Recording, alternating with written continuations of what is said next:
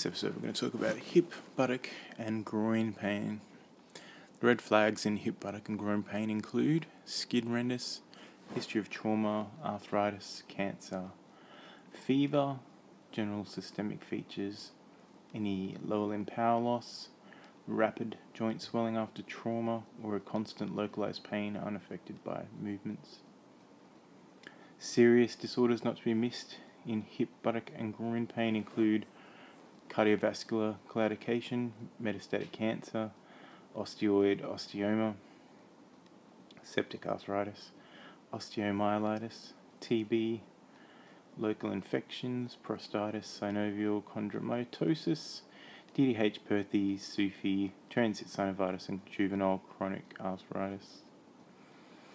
So, or juvenile chronic disease. The age ranges that you're going to pick up DDH is 0 to 4, Perthes is 4 to 8, transient synovitis, is 4 to 8, and SUFE is 10 to 15.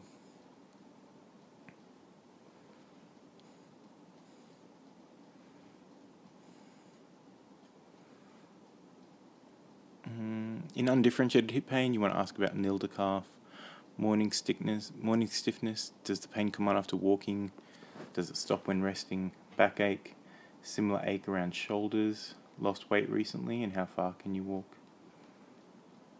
General principles of musculoskeletal exam include look, feel, move, measure, test function, look elsewhere, and x ray. Exam of the hip is you want to inspect it, skin, muscle, bone, and inspect the gait. You want to palpate a midpoint of the inguinal ligament for tenderness. You want to test flexion to 125, external rotation to 45, internal rotation to 45, abduction to 45, and adduction to 30. Measurements in exam of the hip, you want to do a true leg length where you measure the ASIS to the medial malleolus. We can do the umbilicus to the medial malleolus and apparent leg length. The functional tests in hip exam include doing looking for antalgic gait, coxalgic gait, Trendelenburg gait, the Trendelenburg test, so the hemipelvis will drop if it's abnormal. Thomas test for fixed flexion deformity. Squeeze test for osteitis pubis. So Thomas test is where you lift both legs up and then put one down. The femoroacetabular impingement test, which is where you get the hip into 90 degrees of flexion, do max internal rotation, and then bring leg into ab- adduction. That's called the FADIR.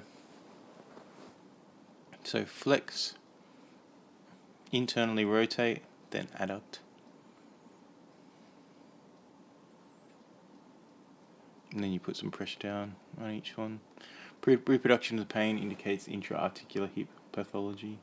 And you want to do the FABER test, which is flexion, external rotation, and abduction.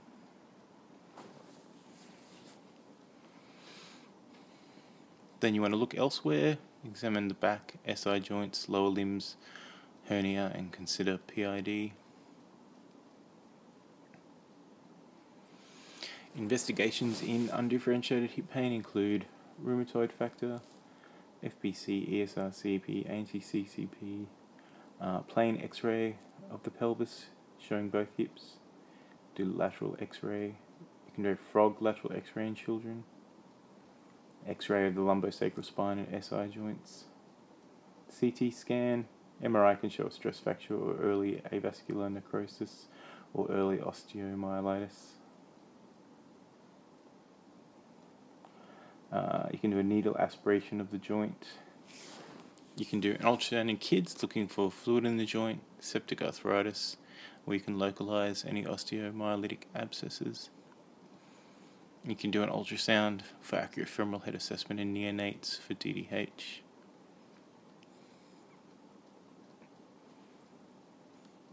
So, risk factors for DDH would include family history, breech birth, oligohydramnios, and cesarean sections.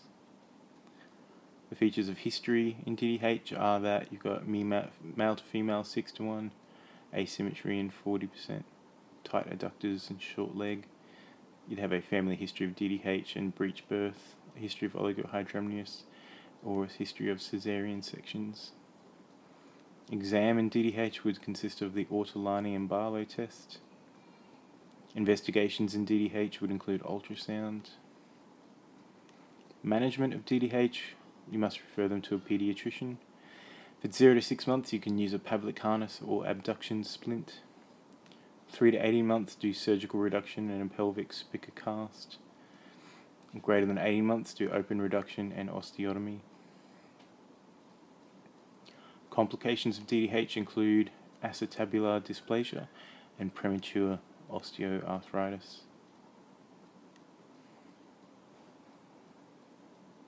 The pathology in Perthes disease is that you have avascular necrosis of the femoral head.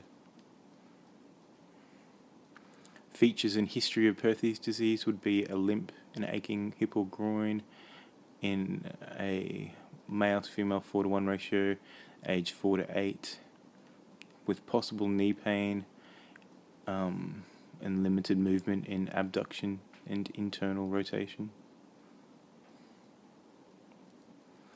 Investigations in Perthes would be an x ray, the space would be increased, and the head would be too lateral. It would also show sclerosis, deformity, and collapse of the femoral capital epiphysis. Management of Perthes consists of providing crutches, referring urgently, the aim to keep the femoral head from becoming flat.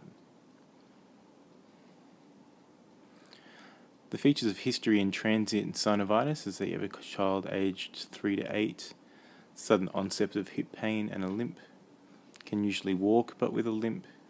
You might have a history of recent trauma or URTI.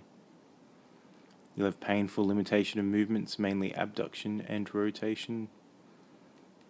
Bloods will be normal and ultrasounds will show fluid in the joint.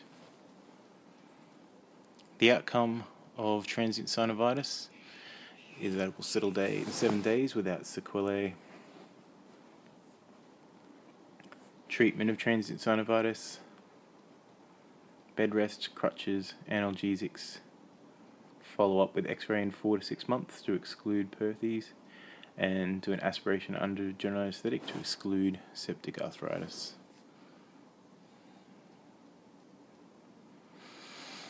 Moving on to SUFE.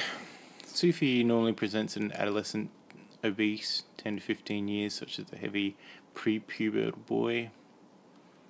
Pain can be bilateral in 20%, and you can present with a limp, irritability of movement, anterior hip pain, knee pain, hip rotating into in external rotation on flexion. It often lies in external rotation. The most movements are restricted. Investigations will include x ray. Management would be cease weight bearing and refer urgently to orthopedics. So overall, if you've got undifferentiated hip pain in kids, you can do full blood count, ESR, CRP, aspiration of the joint, ultrasound, and X-ray. Causes of hip pain in the elderly.